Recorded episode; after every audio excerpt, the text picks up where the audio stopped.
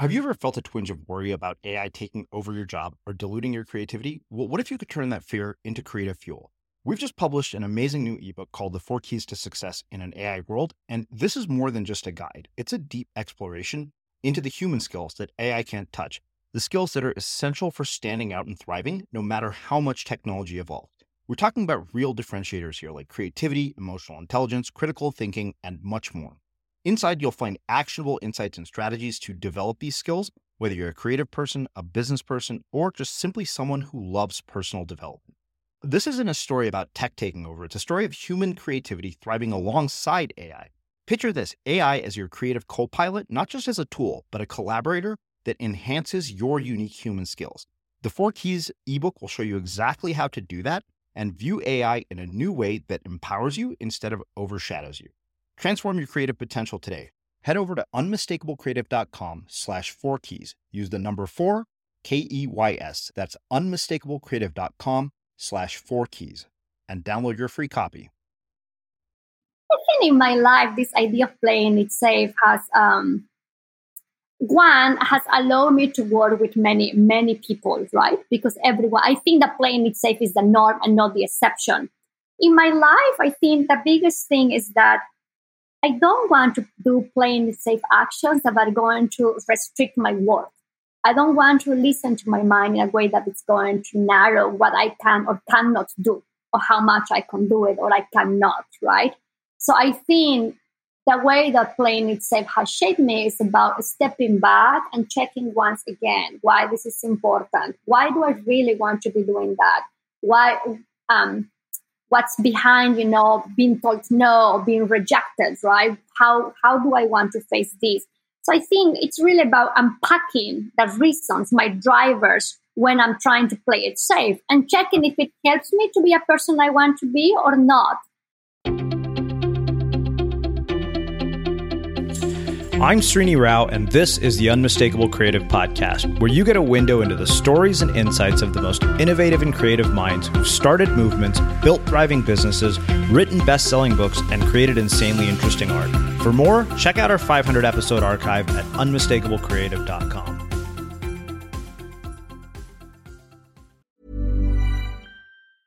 Ever catch yourself eating the same flavorless dinner three days in a row?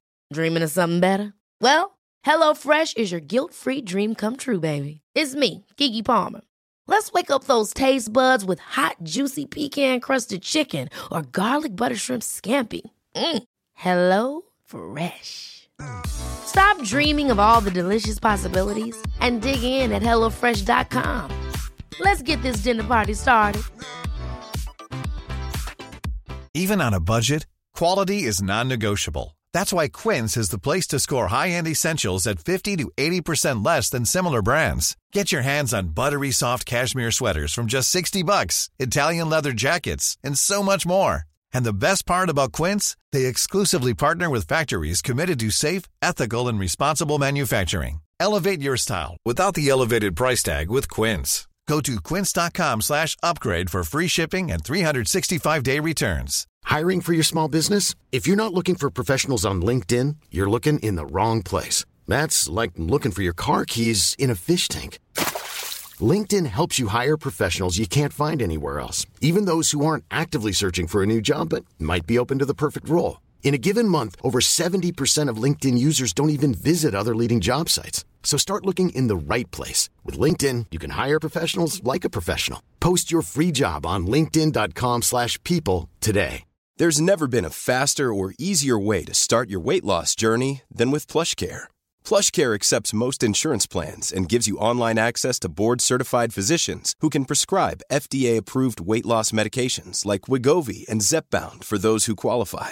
Take charge of your health and speak with a board-certified physician about a weight loss plan that's right for you. Get started today at plushcare.com slash weight loss. That's plushcare.com slash weight loss. plushcare.com slash weight loss. Hey, Dave. Yeah, Randy. Since we founded Bombas, we've always said our socks, underwear, and T-shirts are super soft. Any new ideas? Maybe sublimely soft. Or disgustingly cozy. Wait, what? I got it. Bombas. Absurdly comfortable essentials for yourself and for those facing homelessness. Because one purchased equals one donated. Wow, did we just write an ad? Yes. Bombas. Big comfort for everyone. Go to bombas.com slash ACAST and use code ACAST for 20% off your first purchase. As creators, we're always on the move. Whether it's a live podcast event, a pop up shop, or a workshop, we're constantly interacting with community, and that's where Tap to Pay on iPhone and Stripe comes in. Imagine this you're at a live event, a listener loves your merch, or a participant wants to sign up for your course on the spot. With Tap to Pay on iPhone and Stripe, you can accept their payments right there and then, right from your iPhone, so there's no extra hardware or no delays.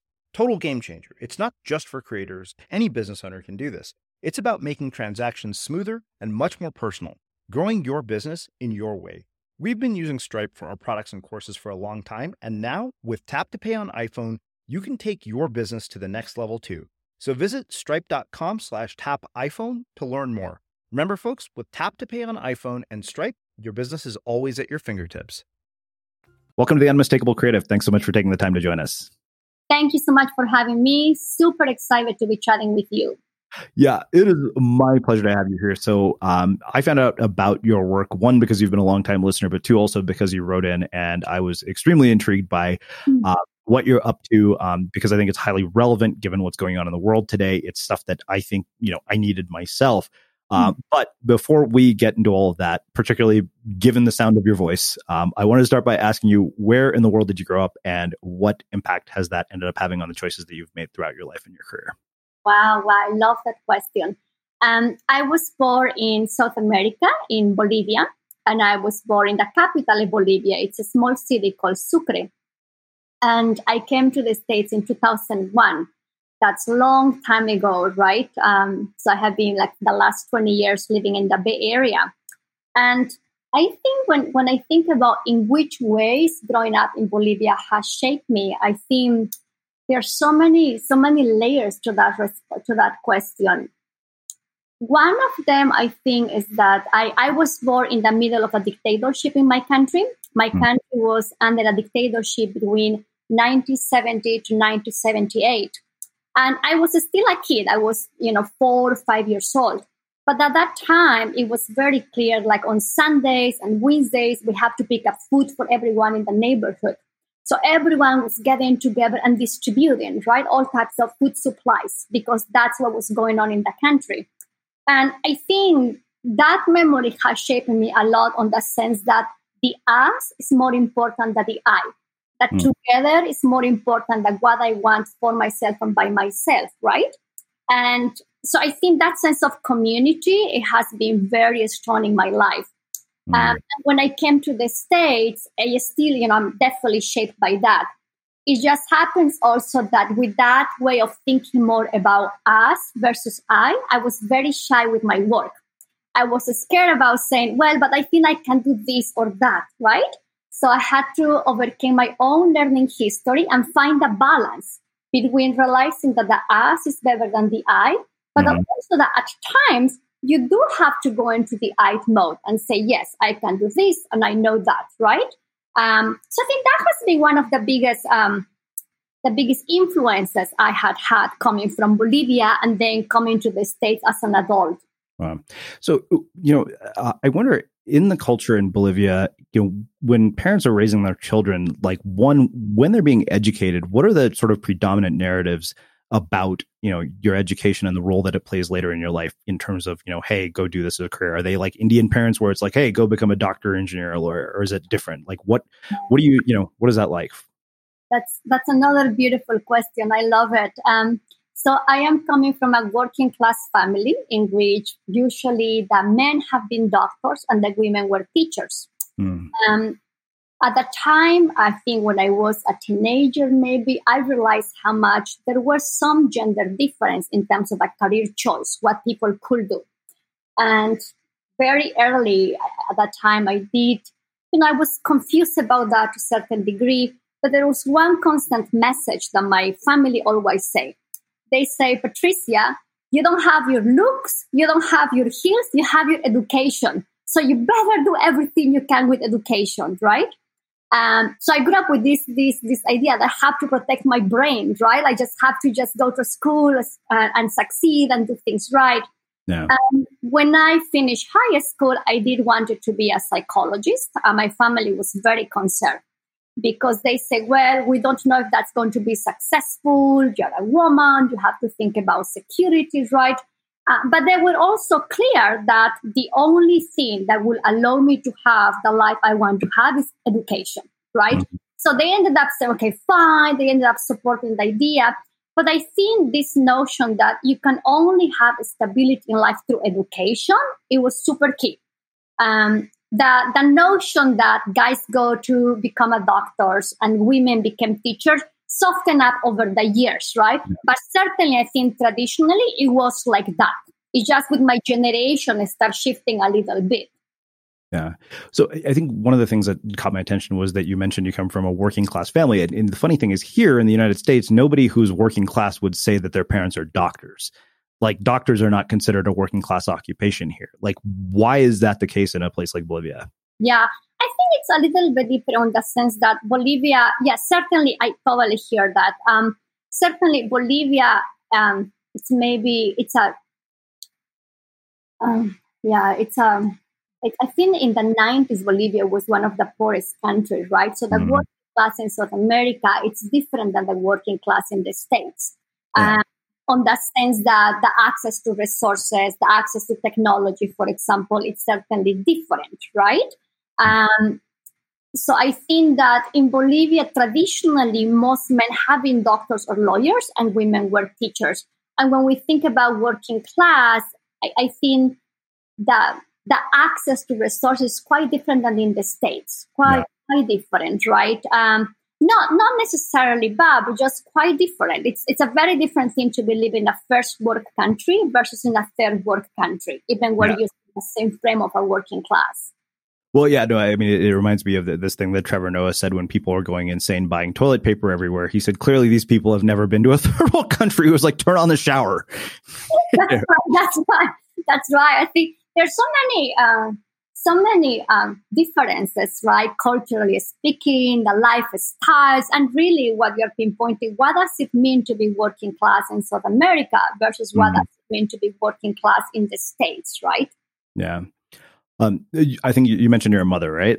Mm-hmm. Yeah. So, what I this is something I always wonder about immigrant parents. Like, you grew up in Bolivia, you came to the United States. What aspects of culture have you retained and, and continued to instill uh, in in raising your son or daughter, um, as well as like what parts have you you know integrated from you know American culture? Like how do you how do you have the balance between the two? That's a that's a very yeah. I love that you ask this very I think thoughtful questions. Um, you make me pause. I love that. Um, I think the biggest thing for me has been really um, making sure that people we love, they know that we love them. My family has grown up with that. We're very affectionate people in so many ways, right? Physically, um, we're caring with each other. And I think at times it's easy to forget that because of the busyness of life, because we have stuff to do, right? Yeah. So I think my mom and my grandmother, there was, they always say, make sure that the people that you love, they know you love them. Mm-hmm. And I think that is super important in a time in which we are living under extreme degrees of distress, at a time in which we have so much technology that we can be consumed by that, that we may forget that what really matters at the end is the people that is with us next to us. Mm-hmm. And that it's never enough to show how much we care for them, right? Um, so I think for me, that has been a constant then, and it continues to be a constant now. It's something I'm always thinking, um, how can I show kindness and how can I show caring to this person that I care, right? Yeah. Um, which I think it's very, it has, it's really, for me, it's coming from my upbringing and how I grew up with my family. So that will be one of those ways that I have kept with me. Hmm. So you know, it's it's funny when we talk about how how you know love is expressed and letting people know that you love them. Like I, I think about that. That's such a it's an interesting contrast from Indian parents who uh, you know, I was telling, you know, my cousin and I were, you know, we're here in Boulder. We're talking to my dad, and he was in India, and he was like, you know, he looks at us. He's like, "Yeah, I got to go eat breakfast. I'll talk to you guys later." And we're like, clearly, he doesn't give a shit about talking to us right now. Um, you know, and we, we joke, it's like, oh, if my sister had called, that would have been an hour phone call. But but the funny thing is that they they don't necessarily express love in ways that we wanted to and this is something i think i had to come to terms with that you know just that isn't expressed in the way that I want it to be expressed, according to my quote unquote love languages, which it turns out are words of affirmation and physical affection, two things that Indian parents suck at, like pretty unanimously. Um, uh, but I, then you know he'll do random things like, "Hey, it's like I sent you a pack of pajamas from Costco, or we sent you two air filters." It's like, why? It's because they're on sale. And to me, I was like, okay, cool. That is very clearly. And my cousin made a good point. He said, here's the thing you you have to realize about Indian parents. He's like, they'll never you know be affectionate with you potentially they may not express you know physical affection or even verbal affirmation but the one thing you know is no matter how old you are or no matter how bad the situation is, that door will always be open for you. Mm-hmm, mm-hmm. I think I think one of the challenges that we face in relationships, all types of relationships, is how we can learn to accept um, the love that comes from the other person that may not be our own way, may not be mm-hmm. our preference, right? And by nature, we may be confused, we may reject sometimes, or we try to impose, like, no, but I want this, right? But I think relationships many times pushes to just drop the rope and open up to what is in front of us and really accept people as they come with what they have, which is not easy to do, certainly not. Uh, I think it's key for relationships to keep growing, right? To just accept that you're that, that's how he cares by mm. buying extra things, right? right? May be ideal, may not be what you want, and yet that's the way that people show up, right? Yeah, I mean, I think I remember for a while I used to be kind of upset that my dad hadn't read my books, and I was like, wait a minute, I wouldn't. And my dad, my dad is a weird person who is a college professor who genu- genuinely doesn't read books for leisure, which is the strangest thing to me. but you know, it's like okay, I'm asking a guy who doesn't read books to read a book, and then I realized, I was like, wait a minute, I would have never even been able to write these books if he hadn't been willing to let me stay at home for like seven years. Yeah, yeah. It's so funny you mentioned that. I remember I used to be cranky with my family exactly about that exactly about the same thing because um, you know takes a lot of i think time and effort and it's very anxiety provoking to be writing and putting a book out there. Mm. and i think at the most i got questions like okay how how's the book going? How many chapters did you write? I never got a question about what was the book about right? Yeah. Um, but when i you know when i was in bolivia they were happy to take pictures with me and celebrate and have dinner and I used to be cranky. How come you don't ask me what the book is about? Love this, right? Uh, but then I think with time, because it wasn't easy, there was a part of me that felt unseen, right? It's my mm-hmm. work, it's how I'm thinking. How come you're not curious about that? Uh, and I think my old behaviors were maybe trying to impose that view that they should ask me, right? It's one way they could do it. But I have to learn that they are doing the best they can in their own way. And it's yeah. valid for what it is, right? Does it still, do I still get cranky by that? Sure, sometimes from time to time. I'm a human yeah. being, not a perfect being, right? Um, but my degree of tolerance, also learning that this is how they love me, this uh-huh. is they can see me right now, has go up a little bit.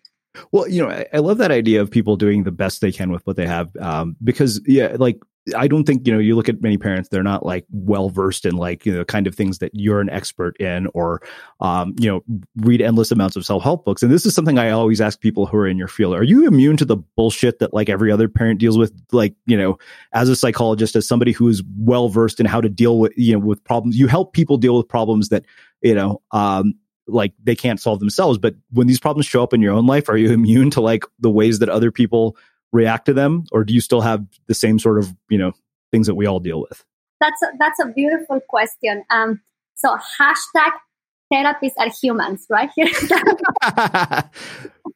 Uh, i think um you know when i think about the pandemic for example right? In four days i have to move my practice from being face to face to be a virtual practice. I didn't have you know we just have to troubleshoot as quick as possible. And and I did it. I needed, I did what needed to be done. But the next week, I was having micro emotional roller coasters, right? I was crying, I was sad, I was angry, I was frustrated. So I think even when you can have all the most sophisticated skills, being human also means messing up sometimes and means not doing the things as effectively as we want all the time, right? Um, so I think opening up to just be gentle and caring with ourselves is also important. But while I have a large repertoire of skills and I coach my clients and I use that clients in my day to day life, certainly, um, mm-hmm. I think so also at times is just super hard. And yeah. I do the best I can and sometimes may not be so effective, but that's the best I can do in that moment. Mm. So I won't think I'm immune. well, I think that makes a perfect segue to talking uh, specifically about your work uh, you know, the thing that you mentioned when you wrote in, and there are two areas that I want to cover, you know, based on your work. You wrote in about this idea of playing it safe. And um, I think that where I want to start with that is that you chose to leave your home country um, to come to the United States as an immigrant. And I wonder how that shaped your perspective on this whole idea of playing it safe. That's that's a great question. I've seen the the longest story is that I grew up in a family in which I think when I look, especially women in my family were shaped by fear, right? I have many memories in which they wanted to do X and they were scared. They were scared about the outcome. They were scared about how people may perceive them. They were scared about making mistakes. And to me, so my, my relationship with fear started by that, right? While my family was extremely encouraging about doing many things, there was still this sense of you know safetyness right? Like i said working class family you work hard. You don't learn to mm-hmm. work smart. You learn to work hard right? I have to learn to work smart later on right? Yeah. The frame is that you know that you need to shoot for what is solid and stable. That means having a job from nine to five right? Um, so i think my early experiences come from that, those encounters with fear how i can relate to my fears um, and then later on, I had you know, I, I, had many fears. Fears about buying the wrong coffee machine. Fears about, right? I spent three months one time searching for a coffee machine uh, so I can make the best decision possible. Um, fears about choosing the wrong partner. Fears about saying the wrong thing in an interview. Fears about not having proper English. So I think it's human to experience fear, and when we experience fear, um, our brain goes into this threat mode, and we are going to play it safe sometimes. Um, so that means that either we're going to avoid completely a situation, mm-hmm. or we're going to approach with safety crutches. Yeah. So I think my early experience, going back to your question, is from that time when I was born. I saw clearly how fear can shape people's behaviors and it can be very narrowing. I saw incredible people in my family, right? I think extraordinary people shaped by fear. And what fear does many times restrict your work, right? Constrict mm. what you can do. Yeah. Uh, so I think that that and then coming to the states, I had I developed a collection of fears, right? Hundreds of them.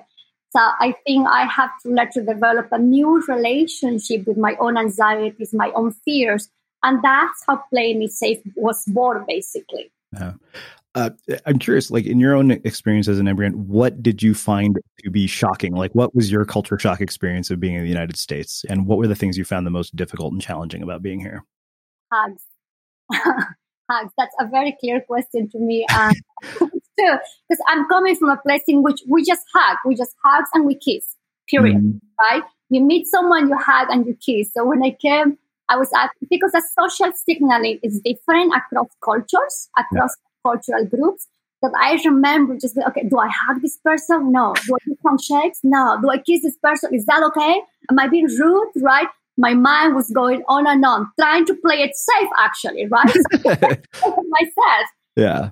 But that was one of the most cultural shocks. Um, I I think now it's less, right? Because I'm like, whatever, I just hug people. Um, but I know at the beginning that was actually quite hard for me because it's the first encounter I have with someone and we just yeah. had kiss, right? So I had to pause and really, really, I think, overthink how I was going to respond. Right. Yeah. I think that when we would like, like when we came back from Brazil, I think all of our friends were like, "This sucks. Nobody kisses you here. Nobody hugs you here. Like, let's just go back." That's right. That's right. That's right. I think that, not to be honest, that was one of the I think biggest cultural shocks that I had. I still remember that. Um, oh, and then the other cultural shock, um, although this is more like the immigrant experience, right? When I was in Bolivia, I had to study English at a college level, right? You grab the book, you know the grammar, you read this, you read that, right? You're like, hmm, okay, I can do this. And then you come to the country. And then what happens? People are speaking English not from a book. They're like, oh my gosh, what is this? So all that slangs, all the idiomatic expressions, right? Mm-hmm. That was also very interesting because they're very cultural based, right? You cannot take them literally. Yeah. Um, so I think that that was also interesting to me to realize the gap between what educational institutions are teaching and mm-hmm. what we are teaching and what happens in life, right? Yeah. And there's such a contrast with that. So that was shocking too. Yeah. So let's talk a bit more about this idea of playing it safe. You know, I, I um, just started reading this book called Bright Sided: How the, the, you know relentless promotion of you know positive thinking is undermining America, which is a interesting take. And I think that you know there's a sort of balancing act between you know playing it safe and delusional optimism. You know, I see people make decisions that I'm like, that's a terrible decision. Like, you know, it's kind of like, oh, I'm going to go do this insane thing. And, you know, I have no guarantee that it's like, I have no sort of thing to like make sure that if I fall, I'm not going to fall to my death. You know, it's like, oh, I've never been skiing before and I think I'm going to start in a double black diamond. It's like, no, you're going to definitely hurt yourself if you do that. So how do you find the the balance between, you know, sort of playing it safe and delusional optimism because I think that, you know, you can go from one extreme to the other and the other has really catastrophic consequences. Yeah, yeah, yeah. I think, um, yeah, you know, you're raising a very important question, right? One of the things that has happened, I think we have hundreds of books in pop psychology mm-hmm. that it's all about being happy and it's mind over mood, right? That the way that you think will shape all types of things. Um, and, I, and I think the challenge with that is there is this toxic optimism on the sense that we're supposed to be always finding the silver lining in all types of things and always having a positive thought. But our mind is not designed by that, right? If you think about uh, neuropsychology, one of the things that we know is that the brain is a content generator and a pattern making machine. And it's coming up with all types of content, blah, blah, blah, chop, chop, chop, about all types of things, right? And that content also sometimes is yucky thoughts, thoughts that we don't like thoughts about being a failure, thoughts about not being good enough, right? Um, so I think it's very um, it's dangerous, as you're saying, when people go into this delusional optimism just because you know they should do it, right? Or because there's the mind telling them that. Um, the way that I think about playing with safe behaviors is that when we get afraid, humans were not wired to experience discomfort. We don't like to be in pain, whether that's physical or emotional pain. So we do everything we can to run away, right? We avoid. Um, one example, when I am driving on the freeway and I see something that may look like a dead animal, I don't look too much. I don't close my eyes because I don't want to have a car accident, but mm. I don't look in what what may seem a dead animal, and that's not a form of pain it safe because I'm avoiding, right? Yeah. The challenge is that no one teaches us when is effective to play it safe and when it's not, or how often we do it, or when we do it, right? Um, every human being, we are going to play it safe, right? We we try to not make a fool of ourselves. If we are going on a date, we are trying to create a good impression with a person, right? Um, or you're trying to make the best decision when you're buying a coffee machine, right? So I think it's natural but we have to learn to distinguish when it's effective, mm-hmm. when it helps us to be the person we want to be, when it's consistent with our values, and when it's taking us far away. Mm-hmm. So these ideas of just um, just going along with these thoughts about mind over mood, right, can be actually quite toxic and not very helpful for people, as you're saying, the delusional optimism so I wonder, you know, what role you think that, um, you know, sort of the the culture of pop psychology, social media. I mean, hell, even shows like mine have, you know, played in perpetuating this narrative of, you know, I'm amazing. And, I, and I've shared this story before. Like I had a listener who wrote in once and said, you know, I'm really sorry, but I can't keep listening to these. These people all seem amazing and they make me feel like shit about my own life. And I was like, I can relate. I was like, they're all more amazing than I am. So, you know, it's, yeah. And uh, so I think about that a lot. Uh, particularly with technology, social media, you know, where everybody's life looks more epic than yours does at every moment, you know. Um, and so I wonder, you know, as a psychologist, like what role do you think that this has played in, in you know, perpetuating this delusional optimism problem? Mm-hmm, mm-hmm. I think the problem has been a historical problem, at least in the States since the 90s, right? The culture of pop psychology has grown up, right? The amount of books that self help books that people are reading that are not too much based on behavioral science was, mm-hmm. you know, it's, it's really, really a high number, right? The challenge that I see is that as psychologists, um, we do have the science. We know, I think, what's effective for people to have a fulfilling life. And I'm a behavioral person, right? It's all about my behavioral science into day to day life. The biggest challenge, I think, is that we haven't written enough for the lay audience. I think we have been writing books maybe for ourselves to certain point, right? So I think one of the things I'm passionate is about making behavioral science alive and fun in a way mm. that any person can relate to it. Because before that, we have hundreds of books about how to be happy, right? Or get rid of fear and just be happy. Or if you don't have the thought, be happy. So I think it's coming historical from the 90s, but I can see a shift, right? I can mm. see a shift. We just have to do a better job delivering the message yeah. about behavioral science in a more engaging way, right? Which mm-hmm. actually I think you show you do that. I think you are having interviewing very interesting people that has some science behind what they have been doing. They have yeah. the personal experience, but they also have science and they are talking about it in a jargon free way, which is super key right now. Well, I mean, that, that's literally probably my other filter is like, what am I curious about? And does this person have actual research to back up what they're talking about? Otherwise, I'm like, they might be full of shit. Um, but the, the thing that also comes with that, right, is that what in ways and I, I, remember writing about this is we've created this culture where you have these you know coaches and, and people who cause people to basically you know avoid like overlook that line between risk and recklessness where it's like oh invest in my $10000 coaching program. Like i i remember you know i went to Steven Kotler's um, uh, zero to dangerous seminar where he was talking about flow. And he said, you know, if you look at you know, what most of these self improvement, you know, gurus do, and he named one in particular who I won't name by name, but he said what those guys are doing is they're shutting off your prefrontal cortex all day long to the point where you are not going to make rational decisions by the time they're done with you. And he said you should never go shopping while you're in flow because you'll buy anything. And uh, he said, and he was like, that's where the sort of unethical line is with what we do with this is because, and I know this from having done an event. I remember telling people at the end of our event, you guys probably feel like you have this incredible high right now, right? And they're like, yes. I'm like, I'm going to tell you right now that's going to go away the moment you get home. Um, I was like, because what we've done is create an environment to produce that by design. Um, but you're going to go back to your normal environment. So, you know, there's an ethical line I think that we don't really take into consideration because it's like, oh, your job as the you know motivational guru is to just get people to buy whatever it is you're selling. Yeah, yeah. You know, one of the things I had many clients that attended to these um, these uh, motivational talks or seminars or weeks, right?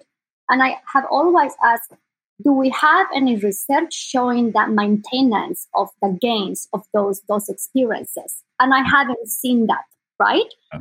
seeing what we have is many times we all feel lost confused frustrated and we want something different in our life. We are wired to thrive in life right?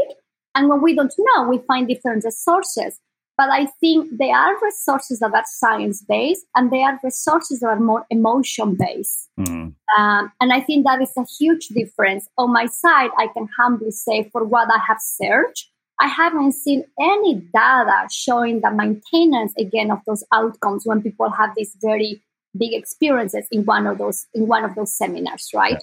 Yeah. Um, yeah, go ahead. I, the funny thing is, maybe you, you, can finally. I mean, you've probably heard me ask this question before because I've asked it probably a dozen times to people in your position.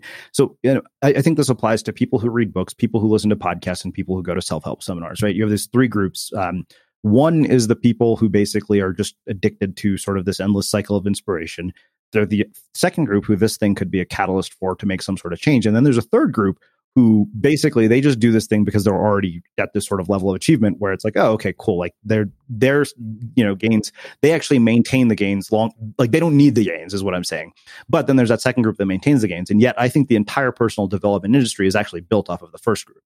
Um, because you know you don't generate billions of dollars if people are getting the outcomes they want. Like i remember werner erhard um, you know dan kennedy tells this story in one of his seminars of meeting werner erhard from the landmark forum and he said, just sum up the whole EST thing to me in one sentence. This is when they used to call it EST.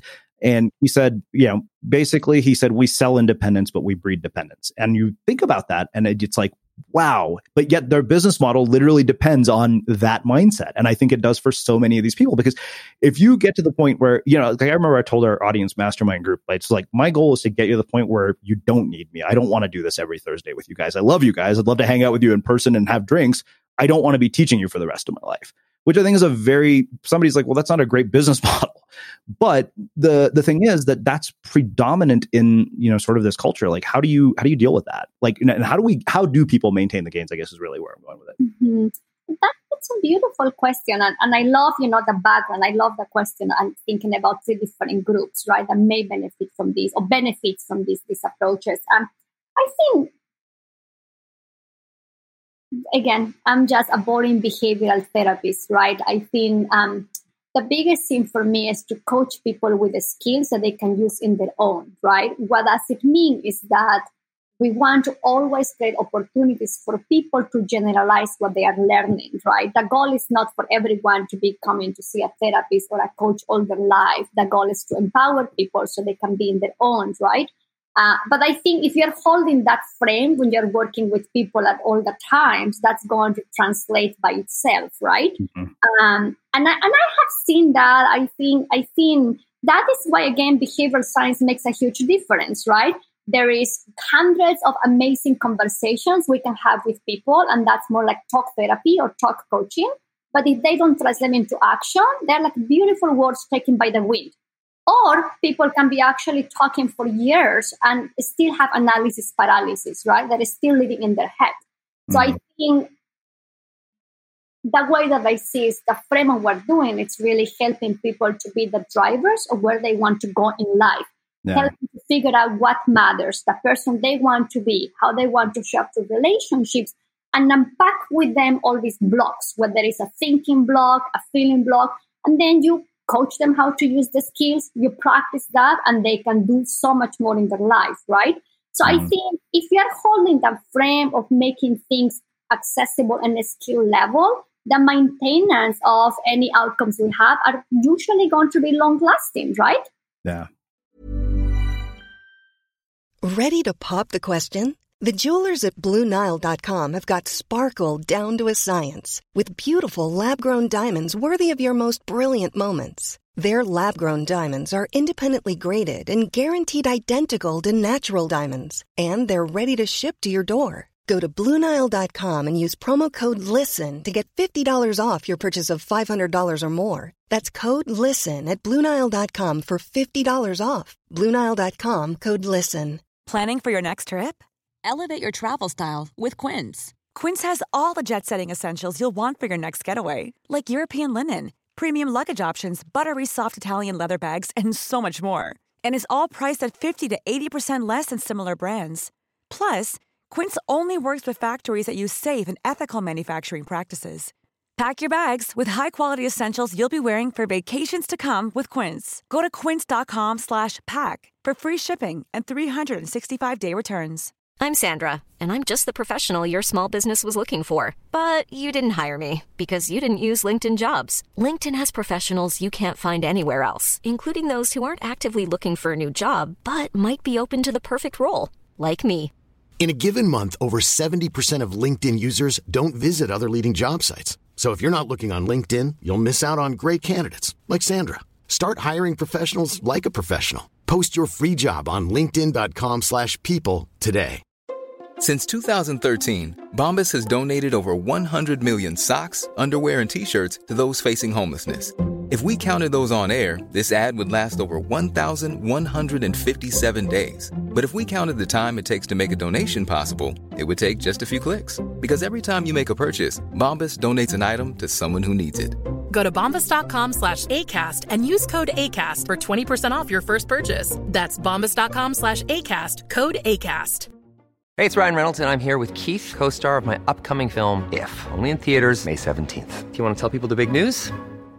All right, I'll do it. Sign up now and you'll get unlimited for $15 a month in six months of Paramount Plus Essential Plan on us. Mintmobile.com slash switch. Upfront payment of $45 equivalent to $15 per month. Unlimited over 40 gigabytes per month. Face lower speeds. Videos at 480p. Active Mint customers by 531.24 get six months of Paramount Plus Essential Plan. Auto renews after six months. Offer ends May 31st, 2024. Separate Paramount Plus registration required. Terms and conditions apply if rated PG. As creators, we're always on the move. Whether it's a live podcast event, a pop up shop, or a workshop, we're constantly interacting with community, and that's where Tap to Pay on iPhone and Stripe comes in. Imagine this you're at a live event, a listener loves your merch, or a participant wants to sign up for your course on the spot. With Tap to Pay on iPhone and Stripe, you can accept their payments right there and then, right from your iPhone, so there's no extra hardware or no delays. Total game changer. It's not just for creators, any business owner can do this. It's about making transactions smoother and much more personal, growing your business in your way. We've been using Stripe for our products and courses for a long time, and now with Tap to Pay on iPhone, you can take your business to the next level too. So visit stripe.com slash tap iPhone to learn more. Remember, folks, with Tap to Pay on iPhone and Stripe, your business is always at your fingertips. Wow.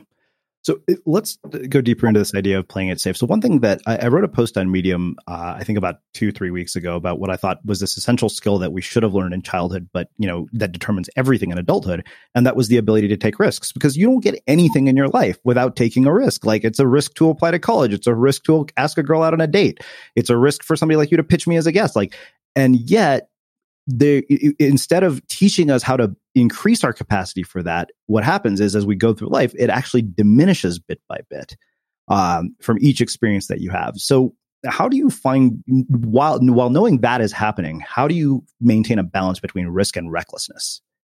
Wow that that i love your questions my god. I just absolutely love them.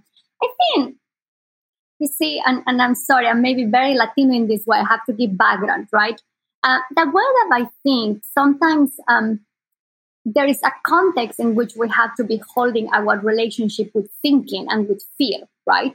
Um, I think we can teach people what to do or how to do X, Y, and Z, but I'm a little bit more invested in helping people to develop a new relationship with thinking and with fears and with anxieties. And the reason is because wherever we go, this thought about making the wrong decision um, or pushing yourself too much, it's always going to be there, right? It's about maybe stepping back and watching actually where you want to go and if that action is consistent with who you want to be. Um, when I think about risk-based decisions, it's a, it's human that we're going to be scanning the degrees of risk, right? Am I mm-hmm. putting the money in the right bucket, right? Am I choosing the wrong partner, right? Am I moving to the wrong right city? So it is human to try to minimize, you know, the damage that we could have. Yeah.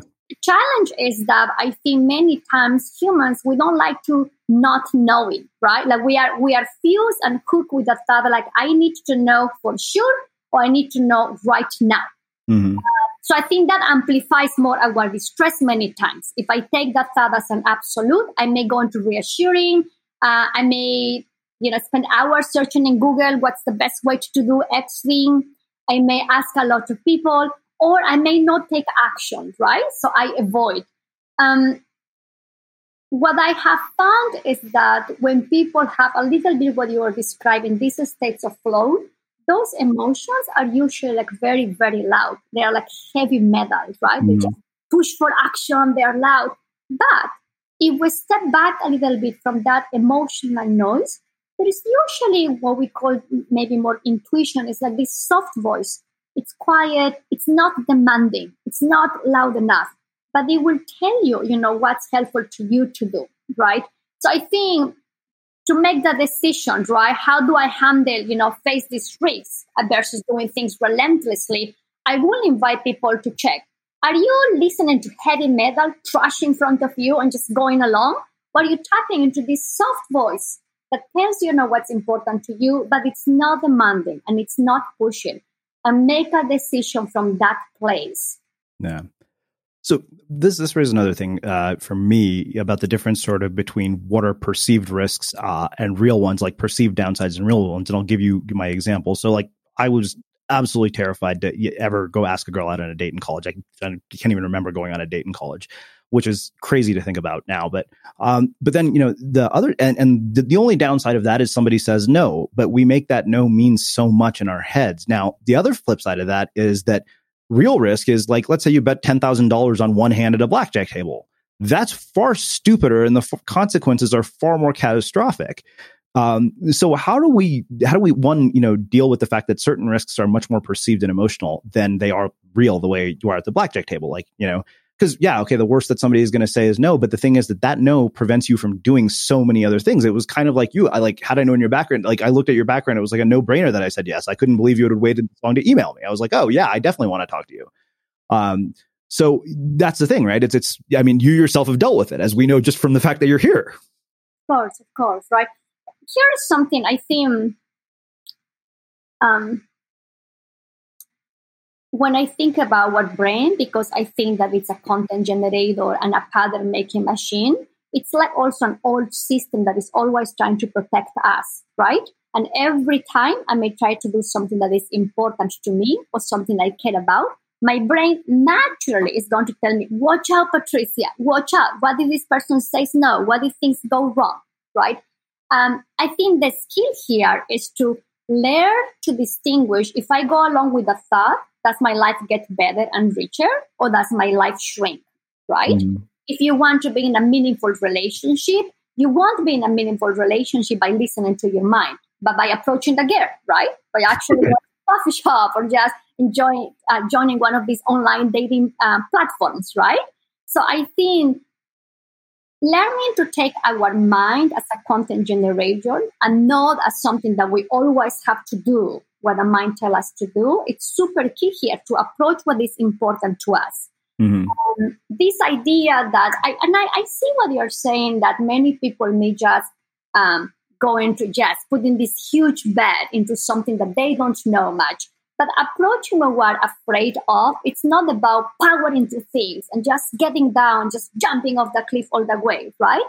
I think it's more about checking why do I want to face this? Why does it matter to me?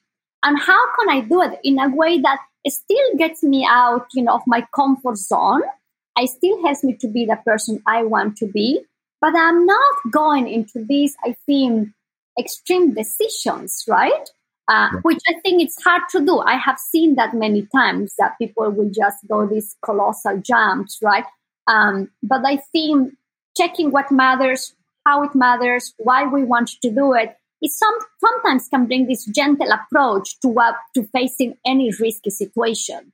Yeah. So, how has uh, your knowledge of this whole idea of playing it safe and taking risks uh, impacted you as a parent? Uh, well, I am not a parent. Oh, I'm sorry, I, I missed that. No worries, no worries. I have a kid if that helps. oh, okay. Yes, that does. well, I think um, I think in my life, this idea of playing it safe has um, one has allowed me to work with many many people, right? Because everyone, I think that playing it safe is the norm and not the exception. In my life, I think the biggest thing is that I don't want to do plain safe actions that are going to restrict my work. I don't want to listen to my mind in a way that it's going to narrow what I can or cannot do, or how much I can do it or I cannot, right?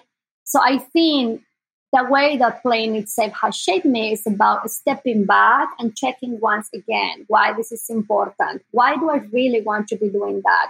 Why, um, what's behind, you know, being told no or being rejected, right? How, how do I want to face this? So I think it's really about unpacking the reasons, my drivers, when I'm trying to play it safe and checking if it helps me to be a person I want to be or not. Um, which actually, in my humble opinion, I think it's really, really hard again because we don't like to experience fear.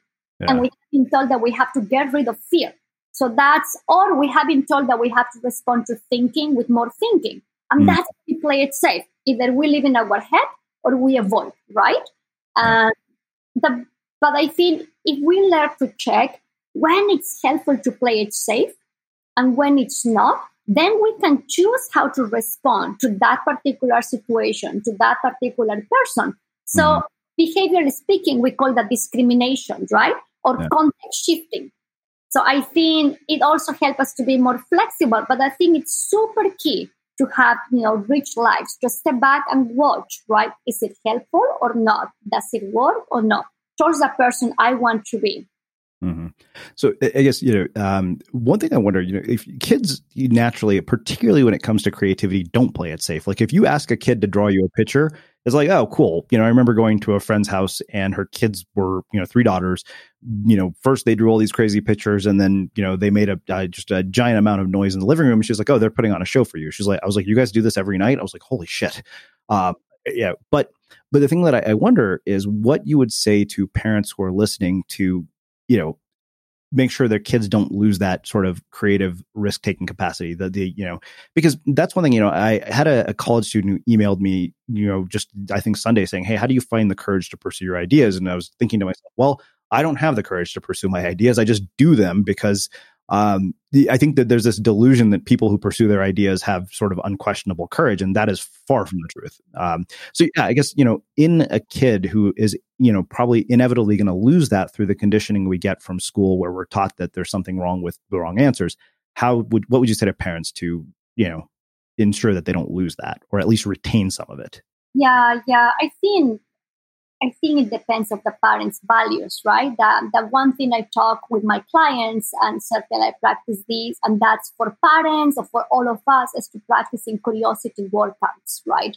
Or uncertainty workouts on the sense that in the long term, in order to, I think, have a fulfilling life, life requires us to approach and to experience and to be curious about the world we cannot do that if I get trapped on the thoughts of, um, I need to do things right. I'm too scared. I cannot do that. So I think teaching kids that they can have all types of no's and still have a bias towards action is super key. One way to do that is by really doing this mini exercise of curiosity or uncertainty, right? Like you can flip a coin, for example. I say, okay, um, if it fails on this side, we will go to that restaurant or to this other restaurant or we will do this project, right? But it's really about approaching uncertainty and building that as a, a thing and as an exercise, right? Uh, which many times I do, right? I like to t- take off to the street and say, okay, where, where do I go? To the left, to the right?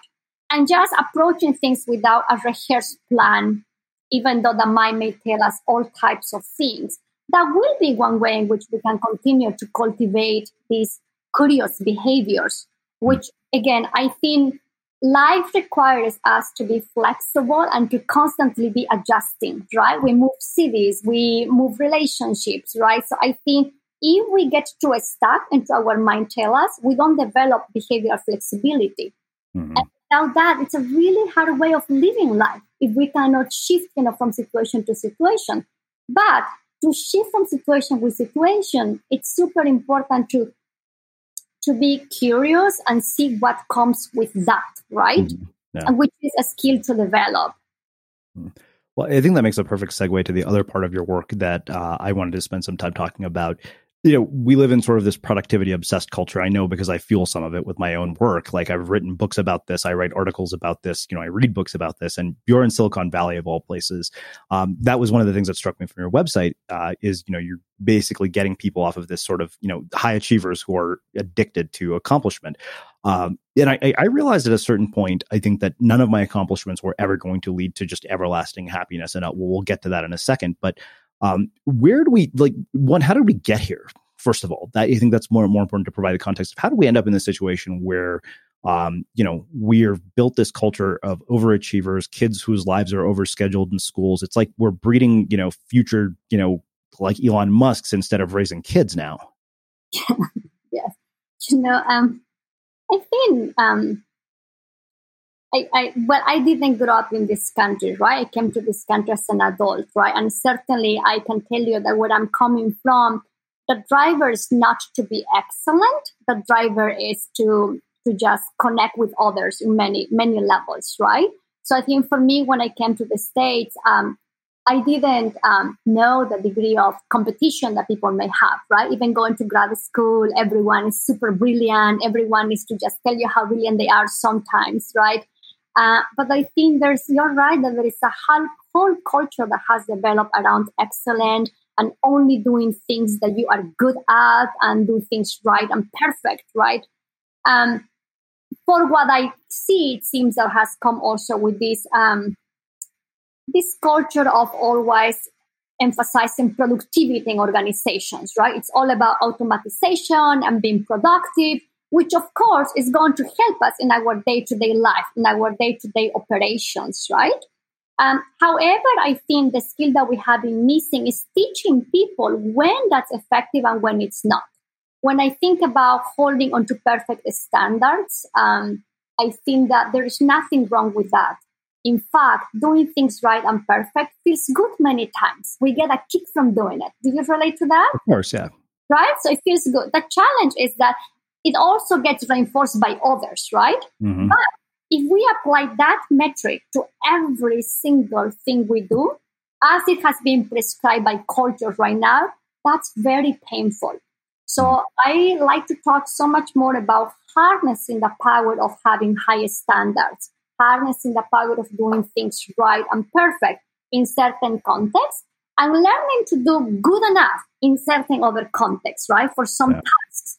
Um, but I think this dilemma in a time in which everyone is shooting for excellence and perfection and gets reinforced more than telling people don't do that because I know my clients won't listen to that. They will right. tell me, ah, you know, it actually works if I'm doing this right but teaching my clients and teaching myself and teaching others to let's distinguish when when it's helpful to you and when it's not it's a very mm. different message right yeah. um, we cannot undermine that certainly there are processes that can be automatized and optimized and it's a beautiful thing but not everything can be done like that creativity one of those things how much can we optimize creativity right Mm.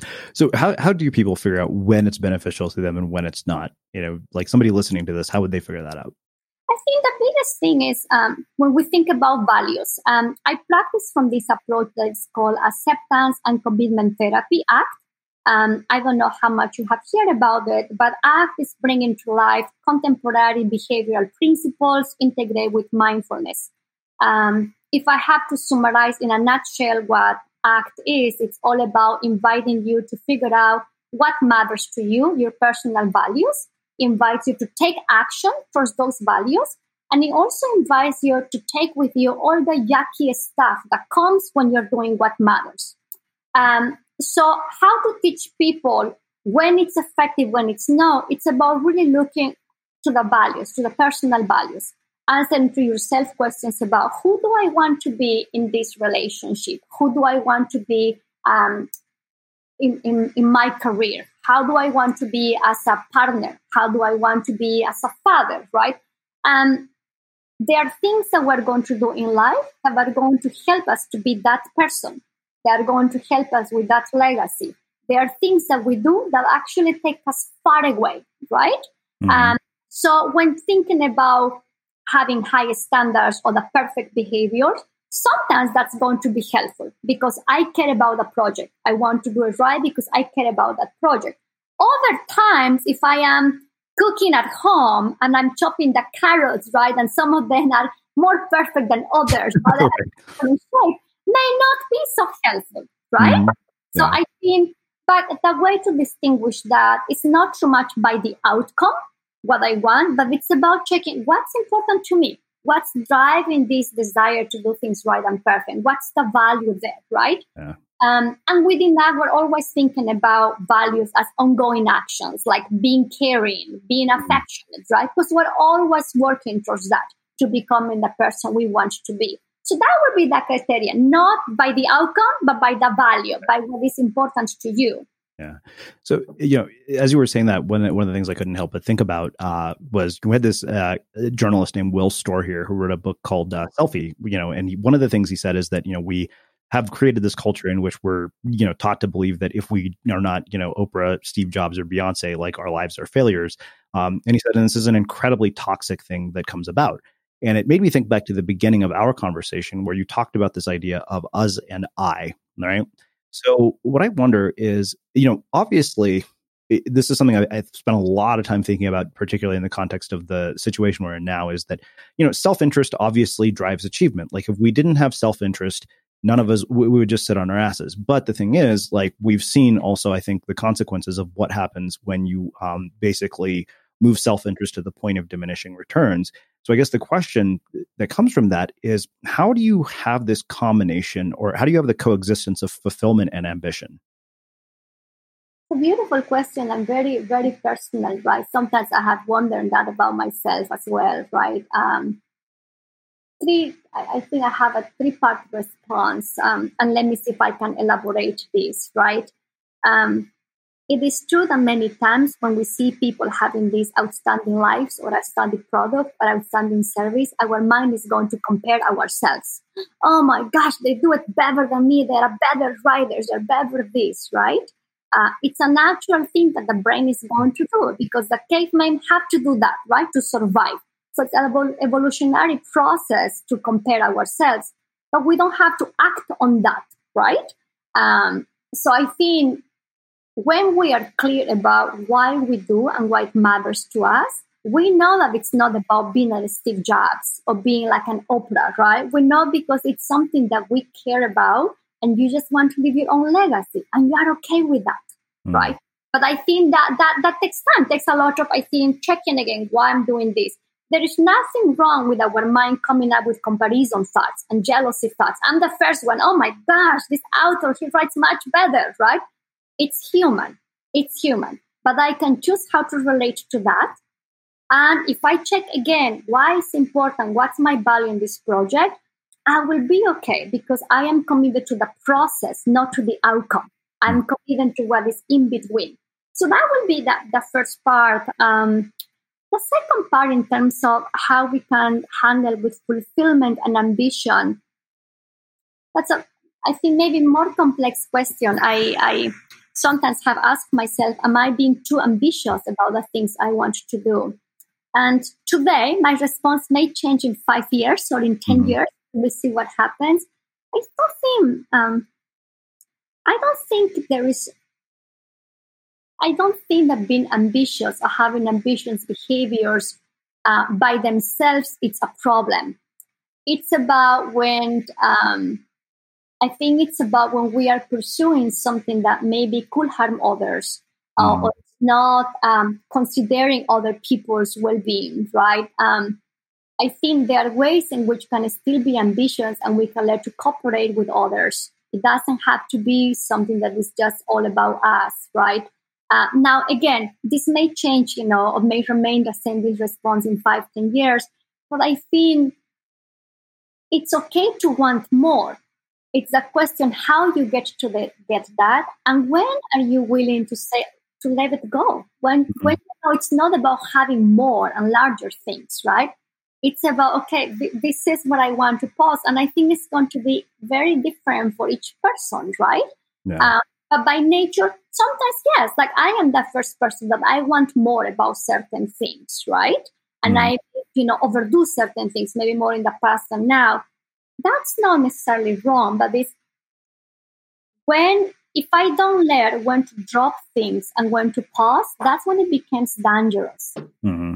um, but I think, yeah. So I that I don't know if I'm answering. Yeah, no, absolutely. I, it's this is a, a, question that's been really on my mind a, a, lot lately because I think more is sort of our, our default. In fact, uh, I just finished reading a book called The Molecule of More uh, by a guy named Daniel Lieberman, and this is apparently all about dopamine. He's like, we're just hardwired to be this way. Like he's like, you're not going to stop because that's just human nature.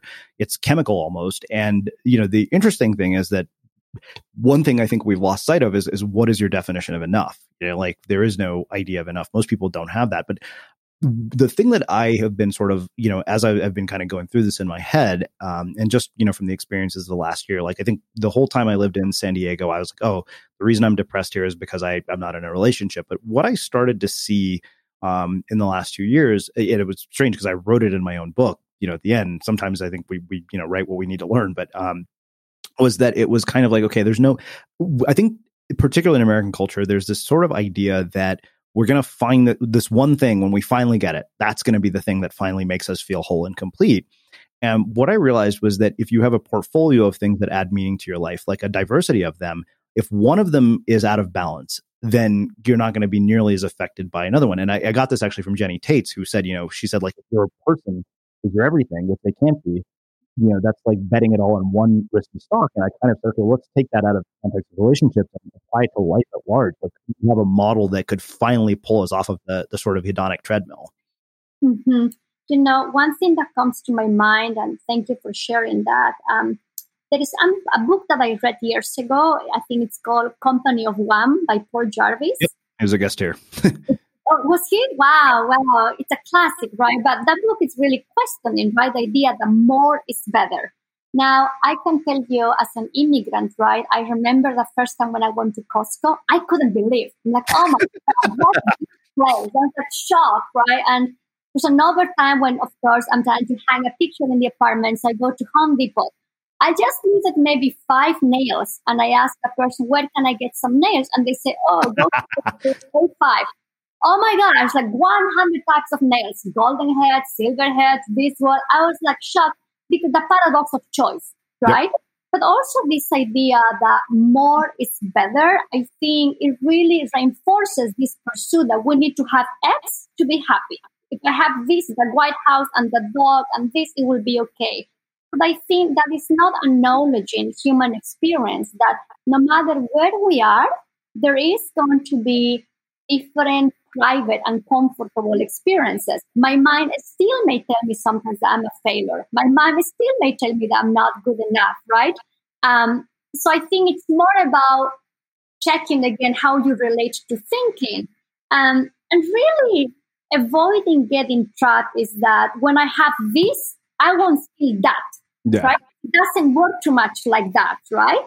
Um, so I think it's, it's, but it's a very thin line because you're right. That's the message that we receive across the board, right? Um, the other thing you mentioned, behaviorally speaking, Skinner, one of the things that he always said, um, you know, he was a very progressive guy for his time. When we think about Skinner and behaviorists, most people think that it's, you know, uptight people, very rigid and with blogs, right? But science have changed. Um, Skinner at his time was a very progressive guy and he always talked about how richer lives are going to have multiple sources of reinforcement, which is exactly what you're saying that yeah. in life we do have different areas our friendships, romantic relationships, career, um, personal development. That if we have um, stuff going on in each mm-hmm. one of those, those areas, that's a fulfilling life. Um, yeah so i think i think that's what comes to me when you ask that well, i think the, the reason that struck me so much was I, I remember just walking through you know the personal development section of barnes and noble and then you know uh, the other bookstore here in boulder and I, I, looked i was like every one of these books is promising you a solution to some problem in your life. Like one hey get the girl make more money you know I, literally I, I remember a friend said he's like here's the online course that'll sell like hotcakes. He was like you know get laid get a six pack and make a shitload of money and don't without doing any of the work. He's like, you put that on a sales page. He's like, people will buy that in droves. Um, because that's sort of the promise, right? Like that, that's the promised land that we're all kind of seeking. Uh, and it's funny, you know, I think that one of the thoughts I had, like, you know, you mentioned if I feel, you know, this happens, then I won't feel this anymore. I thought, oh, if I have a book deal, I won't feel insecure anymore. Right. And then of course I find out that, wait a minute, the people at my imprint are Ryan Holiday and Seth Godin. I'm like, okay, so much for my lack of insecurity. I think it's really you know, one of the things that speak to me is that you're right, those books will sell a lot, but it's because that is speaking also to the degree of struggle we're having internally, right? So the messages from the 90 about just being happy and being this, they're still not working. And they won't work because I think it's because we're humans and humans, wherever we go, our mind is going to have a life in its own, right? So I think has to relate to thinking differently is super key. But we're also, I think, fighting this other, dealing with this other way about how we can teach people to sit with the struggle and not to run away. And culturally speaking, we don't have too many messages of that, right? Culturally speaking, we have been told that we shouldn't be fear, afraid, that it's a weakness, that you should just power through or get over it, right? So I think if we start sharing different messages about normalizing and validating the experience of fear, anxiety as any other experience are just human, very different, right? We may have a larger shift. Hmm, I love that.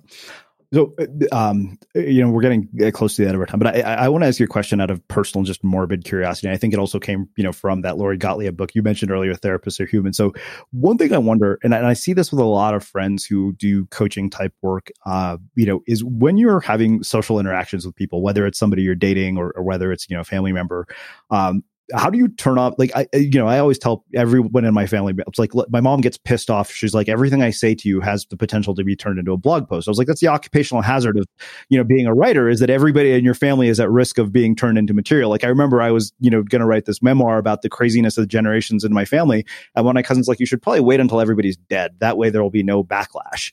Uh, but you know as a, as a therapist like I, I, wonder like you know when you're having an interaction with somebody that you're in a relationship with you know who wants to connect with you on a level of okay don't fucking you know give me therapy talk to me like a human like how do you do that how do you do you have it do you find it difficult to turn that off the, okay do you want the latino version do i do i won't yeah absolutely okay so here's the deal um uh, I'm laughing because that's such a hot question, right? I'm on the questions. Uh, so, if I have to be brutally honest, here's what I can tell you.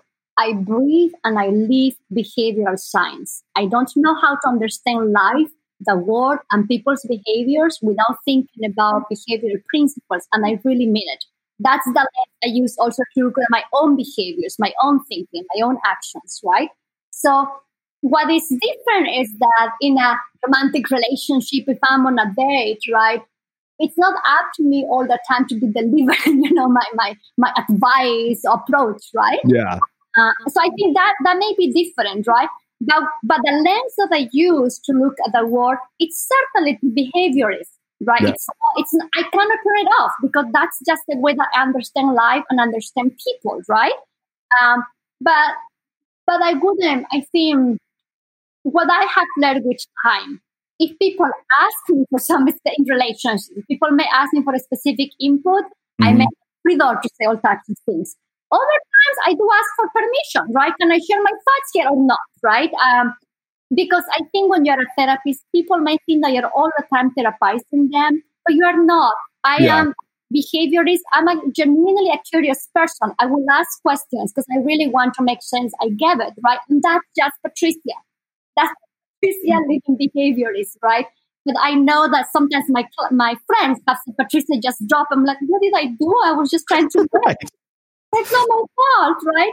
Yeah. Um, well, yeah, yeah you, reminded me because I, I remember I dated this girl for about a month and a half, and she actually happened to be a, a therapist. Mm-hmm. And at, at, certain points, I was like, "Oh my god!" I'm like, "Are you analyzing all of my behavior?" And I remember when things ended, and you know, like I, my, my friends like she ended things with you because of your interaction with her dog. I was like, apparently, I wasn't affectionate enough with a dog. Oh. My, my, granted, my my I remember asking the economist that was here, Allison Schrager. I was like, "So I have this you know theory now that you know I, I shouldn't date with women with small dogs," and and my friends all think that my sample size isn't big enough. She was like, "How many do you have?" I was like, three. She was like, "That's big enough." like, you know. But all joking aside, um, I mean, I've probably pissed off every listener who has a small dog now. But uh, you know, that's the thing. I think that you know that's why I asked the question because I was like, you know, wondering like how do you how do you turn that off? And I I know what you mean. Like I, I think in my mind, like every what every one of my friends like, how do you remember this? And and it, you know, suddenly it goes into a blog post. Like I had that conversation with you two months ago. You know, and I think it's hard to turn that off. I think, you know, the one thing is that I know for me, the reason why I love behavioral science is because not only is a very multiculturally oriented approach, but it's very intimate, right? Because they're not, you know, it's not about my assumptions or my hypothesis. It's about actually really learning from you and trying to put myself in your shoes to feel what you feel and think what you think. And from that place, I can be more effective, right? My clients laugh at me because, you know, you can have very abstract words. Like if people will say, well, I want to have more freedom. What does it mean? What does it mean to you? What does it mean to me? Maybe different, right? I will only learn by asking and by putting myself in their shoes and, you know, just seeing the world how they are seeing a little bit, right? So to me, that's very sensitive. That's very unique. That's respecting a person's experience. And that's very appealing from any other approach of doing therapy. Um, if I have, you know, hypothesis stats, of course, I will bring that to the table. It's very transparent. But in reality, I know that this is the way that I approach my life. I have curiosities. I may ask 100 questions, right, until I get it. Um, so I don't, I don't think I can turn that off. That's yeah. for good for bad. wow. Well, this has been incredible. So uh, I've just so enjoyed talking to you. So I have one final question for you, which I know you've heard me ask. What do you think it is that makes somebody or something unmistakable? I think it's pursuing what they care about. I think it's pursuing what they care about and taking with them all the noise that comes under their skin when they are doing that.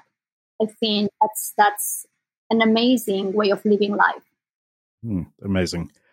Well, I can't thank you enough for uh, taking the time to join us and uh, sharing your story and your wisdom and your insights with our listeners. This has been just phenomenal. Where can people find out more about you, your work, and uh, everything that you're up to?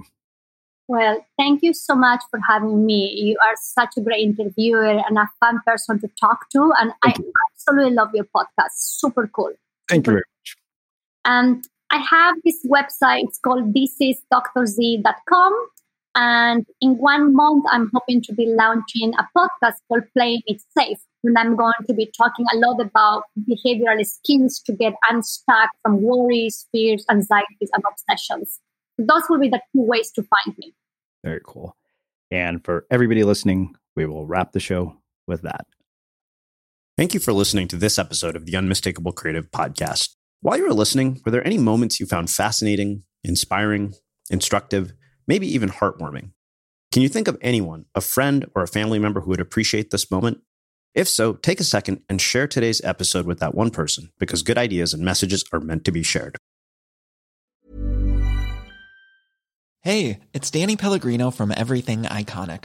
Ready to upgrade your style game without blowing your budget? Check out Quince. They've got all the good stuff shirts and polos, activewear, and fine leather goods, all at 50 to 80% less than other high end brands. And the best part?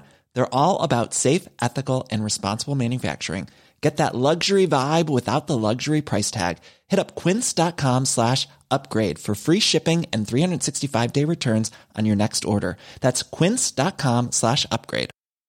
Ever catch yourself eating the same flavorless dinner three days in a row? Dreaming of something better? Well, HelloFresh is your guilt free dream come true, baby. It's me, Gigi Palmer. Let's wake up those taste buds with hot, juicy pecan crusted chicken or garlic butter shrimp scampi. Mm. Hello Fresh. Stop dreaming of all the delicious possibilities and dig in at HelloFresh.com. Let's get this dinner party started. Planning for your next trip? Elevate your travel style with Quince. Quince has all the jet setting essentials you'll want for your next getaway, like European linen, premium luggage options, buttery soft Italian leather bags, and so much more. And is all priced at 50 to 80% less than similar brands. Plus, Quince only works with factories that use safe and ethical manufacturing practices.